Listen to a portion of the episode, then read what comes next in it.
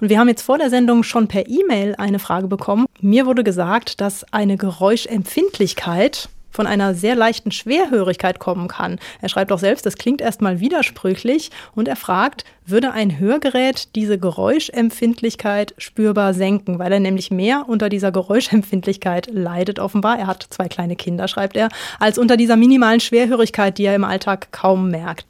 Tausend Antworten. Ja, da kann ich Ihnen tatsächlich ein bisschen was dazu erzählen, denn dazu muss man wissen, wie das Ohr funktioniert. Und wir überspringen jetzt vielleicht zwei Stationen, nämlich das äußere Ohr und das Mittelohr. Diese beiden Stationen sind auch wichtig, sind für die Verstärkung schon ein bisschen zuständig. Aber im Innenohr, da haben wir die sogenannten Haarzellen. Und diese Haarzellen haben zwei Funktionen, insbesondere die äußeren Haarzellen. Diese Haarzellen verstärken sehr leise Geräusche, eben diese geringgradige Schwerhörigkeit, die Sie dokumentiert haben. Aber was sie eben auch machen, sie dämpfen laute Geräusche.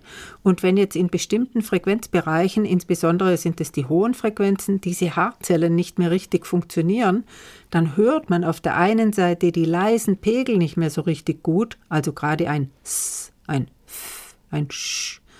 Aber die lauten Pegel, die werden sehr schnell unangenehm. Und genau das ist die Verantwortung des Hörakustikers, der Hörakustikerin, die Hörsysteme so einzustellen, dass es auf jeden Fall nicht mehr zu laut ist. Diese Geräuschempfindlichkeit sollte nicht mehr auftreten.